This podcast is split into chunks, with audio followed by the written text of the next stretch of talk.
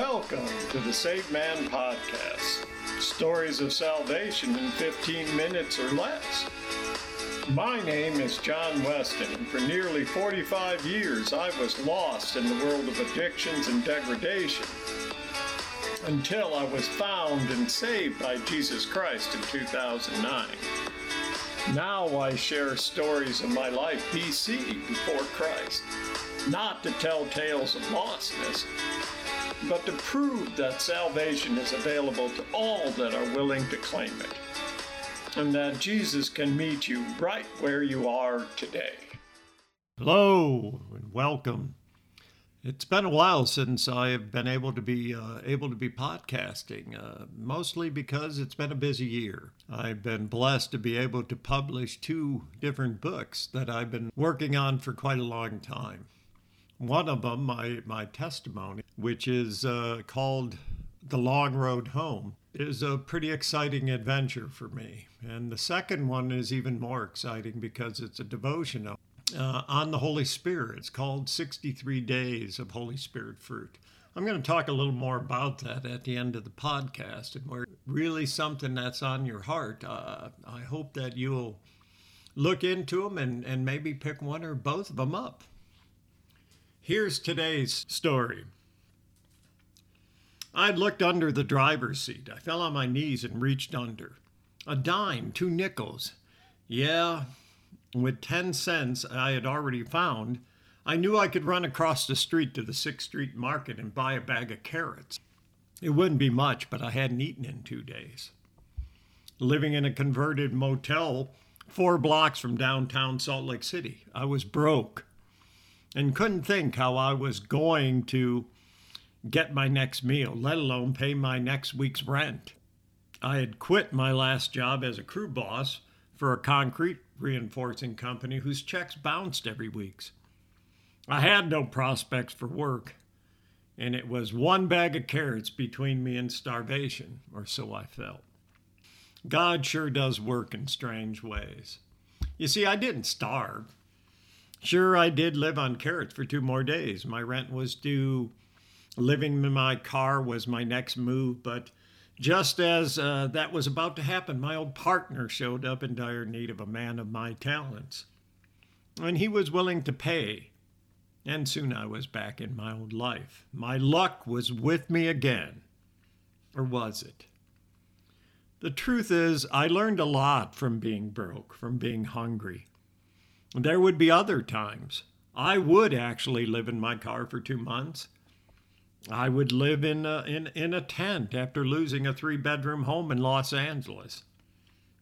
But for some reason, the lessons God wanted me to learn about being without came from that one week period that I spoke of earlier. What was it that God wanted me to learn? The first thing was when I look back that I uh, know with all my heart I've never gone through anything that had anything to do with luck. What it is, is that the Lord tells us through the prophet of Jeremiah For I know the plans I have for you, declares the Lord plans to prosper you and not for harm, plans to give you hope in a future. And that's out of uh, the book of Jeremiah, chapter 29, verse 11, famous verse. God cares for us, even when we don't care for Him. As I sat in that room, I never once thought of God or what He wanted me to do with my life. Thirty years later, I know His plan was for me to walk down many roads, some of which showed me what being in true need is all about. It wasn't luck that got me safely here, it was His plan to give me hope and to share that hope with others. I think the next and, and more important lesson was that what an empty stomach actually feels like. I was blessed to be raised in a middle class world. Never once as a kid did I go to bed hungry. But in that room for the first time, I felt real physical hunger. The desperation uh, was there. There I was digging for coins and in the back of my mind making plans to steal or worse, to keep myself fed and with a roof over my head.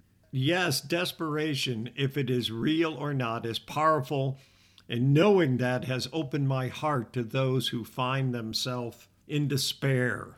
After coming to the Lord, I saw this even more closely. The lesson of that short period of time into my life would not let me go. When I read the Gospel of Luke and Jesus declared his mission, the Spirit of the Lord is upon me because he has anointed me to proclaim the good news to the poor. He has sent me to proclaim freedom for the prisoners and recover the sight of the blind and to set the captives free. I knew that should be all of our missions. It's, it's to bring that good news to the poor, but not just in word, but in doing all in our power by God's grace to care for the physical well being of each as well. I think uh, James, in his book of James, states this the best. What does it profit, my brethren, if someone says he has faith, but he does not have works? Can faith save him? If a brother or a sister is naked and destitute of daily food, and one of you says to them, Depart in peace, be warm, be filled, but you do not give them the things which are needed for the body, what does it profit? Thus also faith by itself. Thus also faith by itself that does not have works is dead. James 2, verses 14 through 17. Jesus knew that we had to care for the body as much as for the spirit. How can we do anything less? 30 years ago, I experienced hunger for a short time, but I pray I will never lose the lesson it taught. I know sometimes it looks hopeless, and there is so much needed for us to do. But today, if you can, and I can touch one life, spend one dollar to feed the hungry. We have a God that is so big, He can't open the coffers of heaven. He just asks us to do our part. And through Jesus' name, it is simple. If we have faith in Him who saved us, the works He wants us to do will certainly follow. During this season, I think that this is a pretty apt message.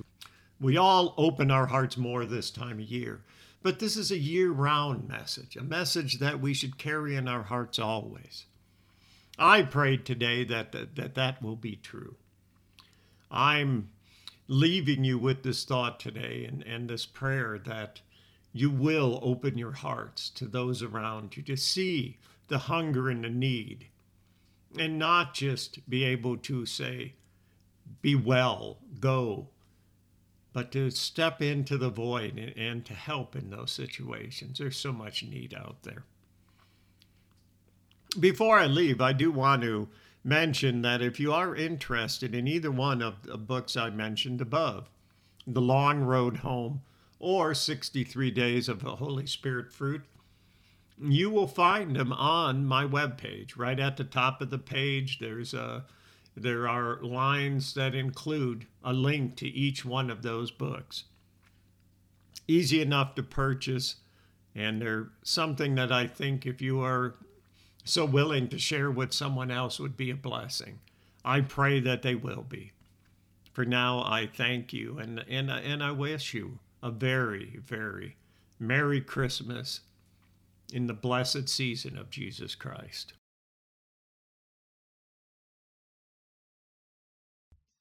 I want to thank you for listening to this episode of the Saved Man Podcast. Stories of salvation in 15 minutes or less. I also want to invite you to my webpage, my-lostandfound.net. Yes, that's my-lostandfound.net. There you will find podcasts and hundreds of blogs, all stories of recovery and salvation. And I hope you will join me for the next episode, the Save Man Podcast. Stories of salvation in 15 minutes or less. Until we meet again, blessings and love in Jesus Christ.